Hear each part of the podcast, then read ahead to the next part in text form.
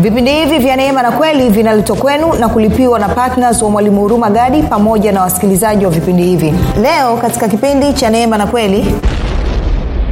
Kwa hiyo unavyoingia usiku kuomba msamaha naomba nikuulize kabla ya kuomba msamaha wakati huo unakuwa unaliamini jina la yesu ama hauliamini? Unaambia of naliamini jina la yesu. Kama unaliamini jina la yesu kabla ya kulala dhambi yako inakuwa ipo ama imeondolewa kufuatana na neno?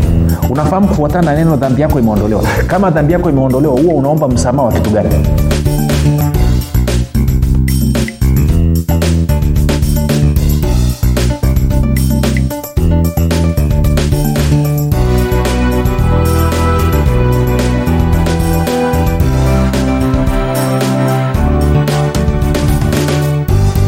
popote pale ulipo rafiki nakukaribisha katika mafundisho ya neema na kweli. Jina langu naitwa huruma gadi. Ninafuraha kwamba kwa mara nyingine tena tumepata fursa ya kuweza kuzungumza pamoja kutafakari kile ambacho mungu anasema katika neno lake. Aa, kumbuka tu mafundisho ya neema na kweli yanakuja kwako kila siku muda na wakati kama huu yakiwa yana lengo la kujenga imani yako wewe unayenisikiliza ili uweze kukua na kufika katika cheo cha kimo cha utimilifu wa kristo kwa lugha nyingine mafundisho ya neema na kweli ni mafundisho ambayo amemlenga mwanafunzi wa kristo ili kumjengea uwezo na kumpatia maarifa ili huyu mwanafunzi wa kristo afike mahali awe na maarifa kama ya yesu kristo aweze kufikiri kama kristo aweze kuzungumza kama kristo na aweze kutenda kama kristo. Uh, kumbuka tu kwamba pasipo imani haiwezekani kumpendeza mungu hivyo mkristo yeyote basi ni lazima aishi kwa imani na imani ya kweli ni ile imani iliyojikita kwa yesu kristo hivyo basi mafundisho ya neema na kweli kazi yake ni kuimarisha imani yako kwa yesu kristo ili uhusiano wako na mungu uwe ni uhusiano wa kupendeza siku zote na daima na ili uweze basi kupata matokeo kama vile ambavyo mungu amekusudia katika neno lake kumbuka tu ukifikiri vibaya utaamini vibaya na ukiamini vibaya utatenda vibaya. Lakini ukifikiri vizuri utaamini vizuri ukiamini vizuri utatenda vizuri na utenda vizuri utapata matokeo mazuri.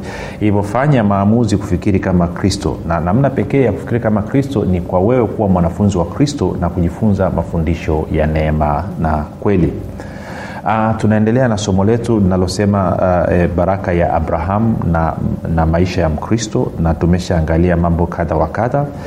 Moja kwa moja basi tuende kwenye wagalatia tatu. Uh, nakumbuka niliahidi kwamba nitatoa ombi.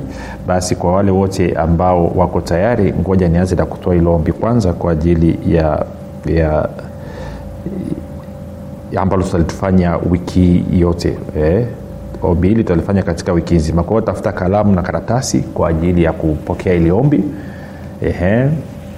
Hebu e, tuende kwenye wathesalonike wa pili mlango wa tatu. Wathesalonike wa pili mlango wa tatu na na mstari ule mstari ule wa kwanza. Wathesalonike wa pili mlango wathesalonike wa pili mlango wa wathesalonike wa pili mlango wa tatu na mstari ule wa kwanza um, neno linasema hatimaye ndugu tuombeeni. Neno la bwana liendelee na kutukuzwa e, vile vile kama ilivyo kwenu.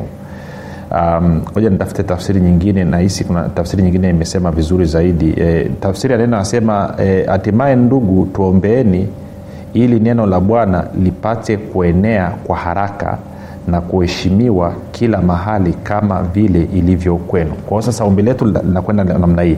Kama unaandika hebu hebu andika hivi. Andika mungu baba kama unaandika andika ili ombi mungu baba katika jina la yesu kristo tarudia tena mungu baba koma ama mkato katika jina la yesu kristo mkato. Tunaomba neno la bwana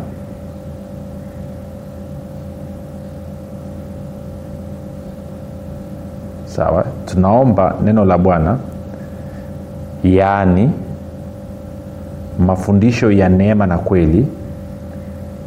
Tunaomba neno la bwana yaani mafundisho ya neema na kweli yaenee kwa haraka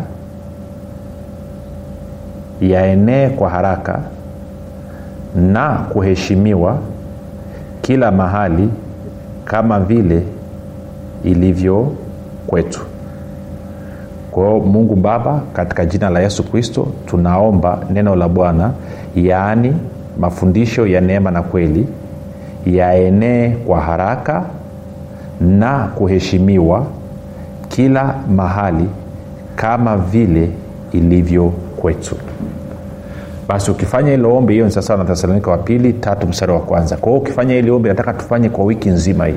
Wewe umelikubali hili neno basi omba na wengine nao wakubali hili neno. Neno limekufikia wewe omba basi na hili neno lienee. Na unavyoomba ili ombi rafiki ni zuri kwa sababu linasababisha mioyo ya watu ifunguke watu waweze kupokea kweli ya kristo. Inasababisha maongezeko kwa watu ambao wataacha kuwa wanafunzi wa musa watakuwa wanafunzi wa kristo. Lakini pia inasababisha na rasilimali zinazohitajika kwa ajili ya kufanya ili neno liwafikia watu wengi zaidi ziweze kupatikana. Kwa hiyo ninakutegemea rafiki ninategemea maombi yako ninatarajia maombi yako kwao naomba usimame pamoja nami. Unasema niombe muda gani? Uamuzi ni wakwako ukiamua kuomba dakika 15 ukiamua kuomba nusu saa ukiamua kuomba saa nzima ukiamua hata kufunga ukaomba kwa mzigo nayo itapendeza zaidi fikiria tukiomba watu wote katika mikoa yote ni muda sio mrefu sana tanzania tunaibadilisha. Na siku utakapoona kweli ya kristo imeenea na maisha ya watu yanabadilika utajua na wewe ulikuwa una mkono katika kusababisha litokee kwa sababu ulitii sauti ya roho wa bwana ukaingia kwenye maombi na basi watu wengi wakaokolewa watu wengi wakabadilishwa. Kwa hiyo basi naamini utafanya hivyo na nina furaha kwamba e, umeweza kuzichukua hilo ombi na umeamua kushiriki ama kushirikiana nami katika ombi hili. Basi moja kwa moja sasa tuendelee na, na, na somo letu. Uh, na nadhani pia e, e, nini ombi litakuwa lita posted kwenye kwenye facebook. Kwa wale walio kwenye grupu la facebook litaandikwa pale alafu uta, utalikuta pale. Yeah. kwa hiyo kama ukulisikia basi unaenda kwenye facebook mara moja pale basi utalikuta. Ili ni ombi la wiki hii. Tuko sawa kwa hiyo naomba uombe kweli kweli. Na nitafurahi sana unapokuwa ukiomba kama kuna jibu lolote bwana amekupa. Edha amekupa mstari ama amekupa kitu gani tutumie tushirikishe. Hayo ndo maombi ya kweli bwana amesema nawewe kitu tujulishe. Kusema bwana amesema hivi. Bwana amenyonyesha hichi kwenye maono na kadhalika na kadhalika. Tukifanya namna hiyo basi kazi ya mungu inakwenda mbele kwa kasi zaidi. Okay. kumbuka ombi linavyosema rafiki linasema eh, neno la bwana liendelee na kutukuzwa ah, kwenye tafsiri. Ngoja nirudi pale. Bwana nikumbushie kidogo kwenye tafsiri ya neno bibilia ya neno anasema ehe, anasema e, neno la bwana lipate kuenea kwa haraka. Naona kitu neno kwa haraka na kuheshimiwa kila mahali. Kwao ndo ombi letu tuko sawa. Basi tuendelee na somo letu rafiki tuko kwenye wagalatia tatu msarul wa saba wagalatia tatu msaru wa saba. Na, na, hata ninyi mnaangalia kwenye youtube na kwenye facebook na wapi? Hepo mshiriki kwenye haya maombi. Tuko sawa. Hakuna ambaye najua saa nyingine eh, basi wote tunajua tuna nafasi. Haleluya. Wagalatia tatu saba. Eh, galatia tatu saba mpaka tisa kumbuka tunaendelea na somo linalosema baraka ya bwana ama baraka ya abrahamu na maisha ya mkristo. Baraka ya abrahamu na maisha ya mkristo. Tunaanza mstari wa saba mpaka ule wa tisa. Anasema fahamuni basi ya kuwa wale walio waimani hao ndio wana wa abrahamu na andiko kwa vile lilivyoona tangu zamani kwamba mungu atawahesabia haki mataifa kwa imani lilimhubiri abrahamu habari njema zamani kusema katika wewe mataifa yote watabarikiwa. Basi hao walio waimani hubarikiwa pamoja na abrahamu aliyekuwa mwenye imani. Sasa mstari wa nane nimepiga nime nao kambi na najaribu kutaka kuchomoka ni uwache lakini saingine nakuwa ngumungumu kidogo namna hii. Angalia mstari wa nane anavyosema anasema na ama neno kwa vile lilivyoona tangu zamani kwamba mungu atawahesabia haki mataifa kwa imani na nilikwambia jamani ntarudia tena rafiki popote pale ulipo neno haki lazima hakikisha umepata ufahamu wa haki kwa sababu ya watu kuelewa kutokuelewa haki. Na, okay niseme hivi.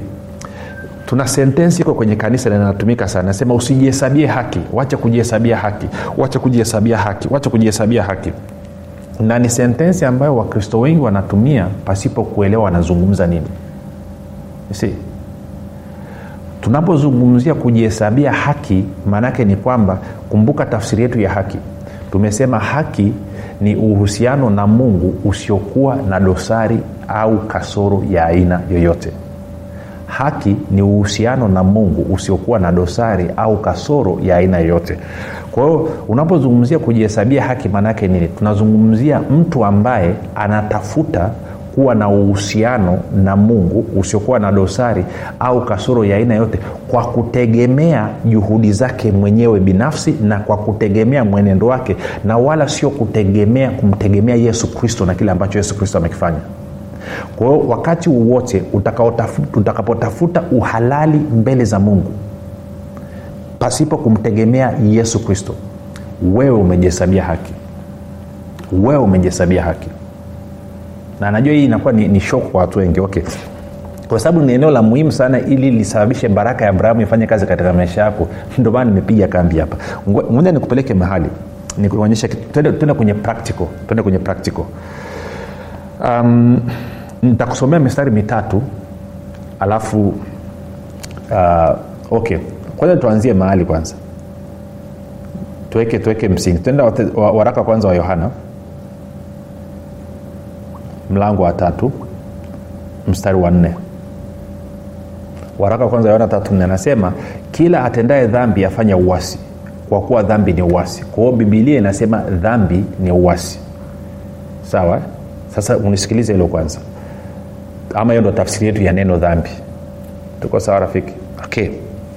Now tuende tukasome luka. Tuangalie bwana yesu anasema nini kuhusiana na dhambi luka mlango wa 24 tutaanza mstari wa 46 mpaka 47 hapa ni baada ya bwana yesu kufufuka anaongea na mitume. Anasema akawaambia ndivyo ilivyoandikwa kwamba kristo atateswa na kufufuka siku ya tatu na kwamba mataifa yote watahubiriwa kwa jina lake habari ya toba na ondoleo la dhambi kuanza tangu yerusalemu. Kwa hiyo bibilia inatueleza kabisa kwamba kupitia jina la yesu dhambi inaondolewa. Okay. Tuende kuaisha sehemu nyingine. Tuende kwenye matendo ya mitume mlango wa pili. Petro amehubiri siku ya pentekoste alafu waliomsikiliza wamechomwa mioyo wanamuuliza kwa mstari wa 37 hadi 38 matendo ya mitume 2 37 hadi 38 walipoyasikia haya wakachomwa mioyo yao wakamwambia petro na mitume wengine tutendeje ndugu zetu? 38 petro akamwambia tubuni na maana ya kutubu ni kubadilisha mtizamo kubadilisha namna unavyofikiri kwa, kwa lugha ya kiyunani inaitwa metanoia kwa lugha ya kiingereza inaitwa repent kwa hiyo anasema petro akawambia tubuni mkabatizwe kila mmoja kwa jina lake yesu kristo. Mpate ondoleo la dhambi zenu nanyi mtapokea kipawa cha roho mtakatifu. Kwa hiyo tunaona watu wanapobatizwa katika jina la yesu watu wanapotia imani yao kwa yesu kristo wanapata ondoleo la dhambi. Okay.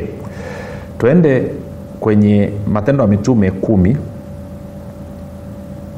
tutaelewana tu. Kumi nianze mstari wa 38 petro amekwenda nyumbani kwa kornelio anahubiri injili. Kwa hiyo tunaanza mstari wa 38 hadi wa 43 anasema hivi habari za yesu wa nazareti jinsi mungu alivyomtia mafuta kwa roho mtakatifu na nguvu naye akazunguka huko na huko akitenda kazi njema na kuponywa kuponya wote walionewa na ibilisi. Kwa maana mungu alikuwa pamoja naye 39 basi nasi tu mashahidi wa mambo yote aliyoyatenda katika nchi ya wayahudi na katika yerusalemu ambaye walimuua wakamtundika mtini. 40 huyo mungu alimfufua siku ya tatu akamjalia kudhihirika si kwa watu wote bali kwa mashahidi waliokuwa wamekwisha kuchaguliwa na mungu. Ndio sisi tuliokula na kunywa pamoja naye baada ya kufufuka kwake kutoka kwa wafu. Sasikia 42 akatuagiza tuwahubiri watu na kushuhudia ya kuwa huyu yaani yesu ndiye aliyeamriwa na mungu awe mhukumu wa walio hai na wafu. 43 huyo manabii wote huyo nani? Huyo yesu. Huyo manabii wote humshuhudia ya kwamba kwa jina lake kila amwaminie atapata ondoleo la dhambi. Kwao ushahidi wa tatu unaonyesha kwamba dhambi inaondolewa pale ambapo mtu analiamini jina la yesu pale ambapo mtu analiamini jina la yesu unapoliamini jina la yesu bibilia inasema dhambi yako inakuwa imeondolewa. Sasa nataka ni kuchallenge maana kumbuka imani ni nini? Imani ni kuwa na uhakika wa mambo yatarajiwayo. Ni, ni, ni kusadiki kabisa uwepo wa mambo yasiyoonekana ndio maana ya imani. Na ndio maana nakwambia imani yako inajikita kwa yesu kristo. Kwa yesu kristo na kile ambacho amekifanya. Kwao imani yangu inapokuwa katika jina la yesu bibilia inasema wazi kabisa dhambi yangu inakuwa imeondolewa. Dhambi yangu inakuwa imeondolewa. Sa swali nalotaka kuuliza sasa hivi wewe unayenisikiliza je sasa hivi hapo ulipo unaliamini jina la yesu ama hauliamini? Je umeshamfanya yesu kristo kuwa bwana na mwokozi wa maisha yako ama bado kama jibu lako ndio kwamba yes mimi nimeshamfanya yesu kuwa bwana na mwokozi wa maisha yangu kama jibu lako ni ndio kwamba naliamini jina la yesu kwamba ni jina lipitalo majina yote napenda kukuhakikishia mpendwa bibilia inasema kwamba dhambi yako imeondolewa hauna dhambi. Sasa baada ya kusema hayo tupige hatua kidogo. Wakati unafanya maombi yako ya rehema ama kabla ya kulala. Nafahamu wakristo wengi kabla ya kulala wanafanya wanaungama dhambi zao wanaomba msamaha wa dhambi zao kabla ya kulala. Na ukiwauliza kwa nini wanafanya wanafanya hivyo kwa sababu gani? Kwa sababu wanaamini kwamba unaweza kuta nimemkosea mungu kwa kuwaza kwa kunena na kwa kutenda. Na uwezekano wa kufa mimi usiku huu ni mkubwa mno. Kwa hiyo kwenye akili zao wanaona ni nyepesi zaidi kufa usiku kuliko mchana. Si. kwa hiyo wanafanya maombi ya insurance kwa hiyo kinachowasukuma waombe msamaha kwa mungu ni jasi inkesi nikifa usiku nisiende jehanam lakini niwe na uzima wa milele. Hicho ndicho ambacho kinawasukuma kwamba naomba ili dhambi zangu ziondoke. Sasa tukiwa na hilo kichwani twende yohana mlango wa tatu na mstari wa kumi na nane yohana 318 angalia anavyosema. Anasema amwaminie yeye hahukumiwi asiyeamini amekwisha kuhukumiwa kwa sababu hakuliamini jina la mwana pekee wa mungu. Kwa hiyo anasema anayeliamini jina la yesu hahukumiwi asiyeliamini jina la yesu amekwisha kuhukumiwa. Kwa nini? Kwa sababu ninapoliamini jina la yesu dhambi yangu inaondolewa. Sasa nakuuliza swali hili. Hapo ulipo rafiki unaliamini jina la yesu ama uliamini kama unaliamini jina la yesu maanaake ni kwamba dhambi yako imeondolewa. Kama hauliamini jina la yesu dhambi yako ingali ipo pamoja nawe. Na kwa maana hiyo kama unaliamini jina la yesu hauingii hukumuni. Lakini kama, sorry, kama hauliamini jina la yesu unaingia hukumuni. Lakini kama unaliamini jina la yesu hauingii hukumuni. Sasa nakuuliza tena rafiki wewe hapo ulipo unaliamini jina la yesu ama uliamini okay tunapiga hatua kwa hiyo unavyoingia usiku kuomba msamaha naomba nikuulize kabla ya kuomba msamaha wakati huo unakuwa unaliamini jina la yesu ama hauliamini? Unaambia of course naliamini jina la yesu. Kama unaliamini jina la yesu kabla ya kulala dhambi yako inakuwa ipo ama imeondolewa? Kufuatana na neno. Unafahamu kufuatana na neno dhambi yako imeondolewa. Kama dhambi yako imeondolewa huo unaomba msamaha wa kitu gani huwa unaomba msamaha wa nini? Sasa stop hapo hapo. Unasema inawezekana nimefanya dhambi kwa kuwaza kwa kunena kwa kutenda. Okay stop hapo hapo. Maana yake nini? Maana yake ni kwamba wengine huwa mnaomba msamaha hata kama mjakosea prinsipo yangu kanuni yangu inasema hivi. Ukinipita ukanikanyaga vidole nikipita sasa nikakanyaga vidole nakuomba msamaha hapo hapo. Nakwambia ndugu samani nimekukosea. Kwa hiyo kama na wewe umemkosea mungu mwambie samani pale pale. Kwa nini unarundika una, una mpaka usiku? Sasa unapo fanya maombi usiku kabla ya kulala ama asubuhi wakati umeamka ama mnapoenda kwenye ibada zenu kwamba mnaomba msamaha wa dhambi ili mrudishe uhusiano na mungu theni ninyi mnajihesabia haki. Imani yenu haiko kwa yesu kristo tena. Kumbuka imani yako ikiwa kwa yesu kristo maanaake ni kwamba dhambi yako imeondolewa. Anasema kila anayeliamini jina la yesu dhambi yake imeondolewa na kwamba haingii hukumuni kwa hiyo kama unaliamini jina la yesu kufuatana na matendo ya mitume 143 dhambi yako imeondolewa. Lakini pia kama unaliamini jina la yesu kufuatana na yohana 318 ni kwamba hauingii hukumuni. Na kwa maana hiyo ninamtegemea yesu kunipatia uhusiano na mungu usiokuwa na dosari ya aina yeyote ndo anasema kwa jina lake kwamba ninaamini kwamba yesu na jina lake ana uwezo wa kuondoa dhambi zangu. Ndio maana nimeachilia imani kwake. Kwa nini? Miaka elfu mbili iliyopita yesu alikufa msalabani akamwaga damu yake ikaniosha ikanisafisha na uovu wote na udhalimu wote na uchafu wote. Kwa hiyo imani yangu iko kwa yesu. Ingekuwa ni tabia yetu na mwenendo wetu ndio unaotupa uokovu wewe unawezaje kwa nini okay kama unategemea mwenendo wako una tofauti gani na myahudi na mhindu na, mtu, na, na dini nyingine? Una tofauti gani we mkristo? Nini tofauti kati ya ukristo na uyahudi? Nini tofauti kati ya ukristo na uislamu? Nini tofauti kati ya ukristo na uhindu? Tofauti ya ukristo na hizi dini nyingine ni kwa sababu sisi tunasema uhusiano wetu na mungu tunaupata kupitia yesu kristo sio nje ya yesu kristo. Kwamba uhusiano usiokuwa na dosari na mungu tunaupata kupitia yesu kristo. Ndivyo ambavyo bibilia inatuambia. Kwa hiyo swali ni hili. Kama mmekutanika kanisani jumapili mmekusanyika pale kwa jina la nani? Utaniambia tumekusanyika kwa jina la yesu. Kwa hiyo kilichowafanya mkakutanika jumapili ni kwa sababu mnamwamini yesu. Okay kama unamwamini yesu kufuatana na neno dhambi yako ipo ama imeondolewa unafahamu kufuatana na neno anasema kwa kuwa unaliamini jina la yesu dhambi yako imeondolewa. Lakini kanisa linafanya nini? Tunaanza kuomba kuungama dhambi tena. Tunaanza kuomba msamaha wa dhambi. Kwa sababu gani? Tumeingia kwenye kujihesabia haki. Tumekataa kupokea haki inayopatikana kwa imani.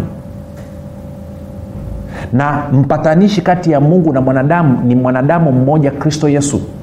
Sio maombi yetu sio sala zetu sio sadaka zetu. Kornelio ukisoma kwenye matendo ya mitume mlango wa kumi kornelio alikuwa anatoa sadaka nyingi alikuwa anamwomba mungu daima. Alikuwa ni mchaji wa mungu ni mtu mkarimu lakini bado haikutosha. Mungu akatuma malaika aende akamwambie kamwite petro. Petro akija atakwambia akupasayo kufanya. Petro anakuja anamuhubiria injili anamwambia kornelio kila aliaminie jina la yesu atapata ondoleo la dhambi. Dhambi ambazo umekuwa nataka ziondoke haziondoki kwa wewe kutoa sadaka nyingi haziondoki kwa wewe kufunga haziondoki kwa wewe kufanya maombi. Zinaondoka kwa sababu ya imani iliyo katika jina la yesu na hapa nasikitika kusema kwamba wakristo wengi wamepotea wameacha njia wanajihesabia haki.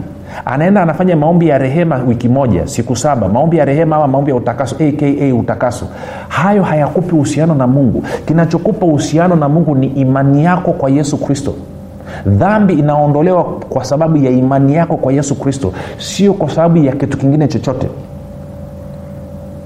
Na hii ndio inaitwa injili ndio inaitwa habari njema wewe rafiki unafahamu unanisikiliza. Una makosa mangapi? Una ma, ma, dhambi ngapi zinakusumbua? Umeshindwa kuziacha.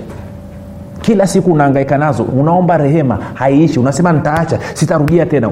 Kabla jua lijakucha umesharudia tena. Unasema sitatukana tena umeshatukana. Sitakunywa pombe tena umeshakunywa pombe. Unafahamu una korokoro chungu mzima. Umejitahidi kuziacha. Miaka na miaka umeshindwa. Kwa nini dhambi inakutawala bado? Kwa sababu imani yako hujaitia kwa yesu siku utakapoelekeza imani yako kwa yesu ukaamini kwamba ninapomwamini yesu kristo dhambi inakuwa imeondolewa. Maanaake ndio nguvu ya dhambi itavunjwa katika maisha yako siku hiyo. Ndio nguvu ya dhambi itakapoondoka siku hiyo katika maisha yako. Bila hivyo dhambi itaendelea kuwa na nguvu juu ya maisha yako. Siku utakapomwamini yesu kristo kwamba kweli yeye ndiye anayekupa uhusiano na mungu kwamba yesu kristo yeye ndi anayekupa uhusiano na mungu usiokuwa na dosari wala kasoro ya aina yeyote kwamba imani yako kwake ndio inaruhusu wewe na uhusiano. Na hivyo uhusiano huo unaruhusu baraka ya abrahamu kuja katika maisha yako. Ndo siku ambao utakuwa umeanza kutembea katika haki ya mungu. Lakini ukiwa unategemea mwenendo wako na tabia yako ili uwe na uhusiano na mungu hiyo tunaiita kujihesabia haki.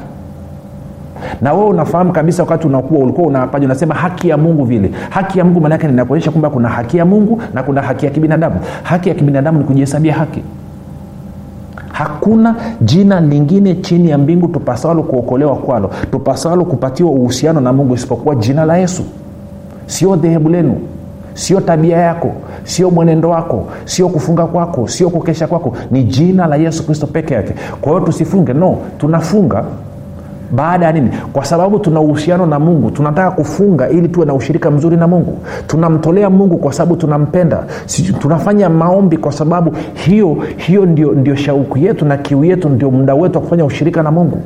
Lakini hatusemi kwamba kwa maombi kwa fungu la kumi kwa sadaka kwa mkesha ndo inatupa uhusiano na mungu. Uhusiano wetu tunaupata kupitia yesu kristo. Narudia hichi kitu tena na tena kwa sababu ni muhimu. Bila hivyo baraka ya bwana haiwezi kufanya kazi katika maisha yako nadhani umenielewa rafiki tunaishi maisha ya utakatifu kwa sababu ya matunda ya uhusiano wetu na yesu kristo. Tunaishi maisha ya kushinda dhambi kwa sababu ya uhusiano wetu na mungu kupitia yesu kristo. Tunaishi maisha ya furaha na amani na watu wote kwa sababu ya uhusiano wetu na nani? Na mungu kupitia yesu kristo. Kwao yesu kristo ndio msingi wa kila kitu. Shika sana hilo. Kumbuka katika kila jambo unalolitenda au kulinena fanya katika jina la bwana wetu yesu kristo. Tupate breki tukirudi tutamalizia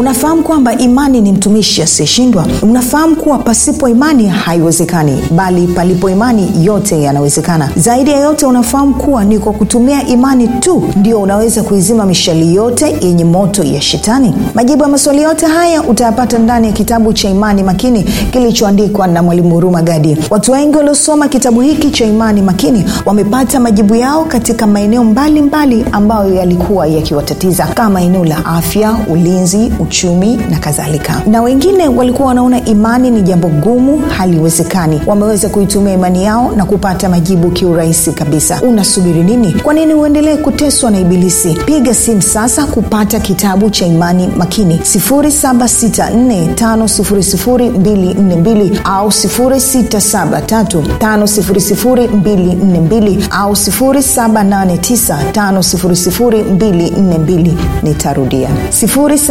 7645242 au 6735242 au 7895242 ndiyo imani makini siri ya ulinzi ushindi na mafanikio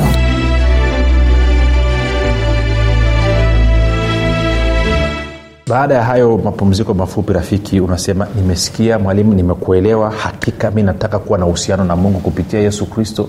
Hakika mimi nataka kuwa na mahusiano na mungu. Basi fanya maombi yafuatazo katika vilindi vya moyo wako. Manake bila yesu huna uhusiano na mungu. Bila yesu huwezi ukawa mwanafamilia wa mungu. Bila yesu huwezi ukamfurania yesu. Kusema mungu wa mbinguni nimesikia habari njema. Naamini kuwa yesu kristo ni mwanao. Alikufa msalabani aondoe dhambi yangu kisha akafuka mimi niyo mwenye haki. Nakiri kwa kinywa changu ya kuwa yesu ni bwana. Bwana yesu nakukaribisha katika maisha yangu. Uwe bwana na mwokozi wa maisha yangu asante kwa maana mimi sasa ni mwana wa mungu. Rafika umefanya mambo mafupi ninakukaribisha katika uh, familia ya mungu. Tuandikie tujulishe mahali ulipo tuweze kufurahi pamoja na wewe.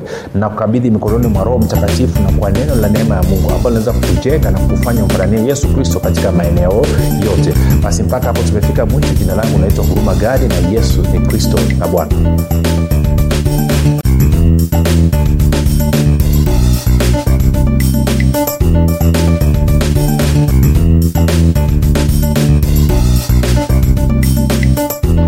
ukisikiliza kipindi cha neema na kweli kutoka kwa mwalimu huruma gadi. Kama una ushuhuda au maswali kutokana na kipindi cha leo tuandikie message ama tupigie simu namba 7645242 au 6735242 au 7895242 nitarudia.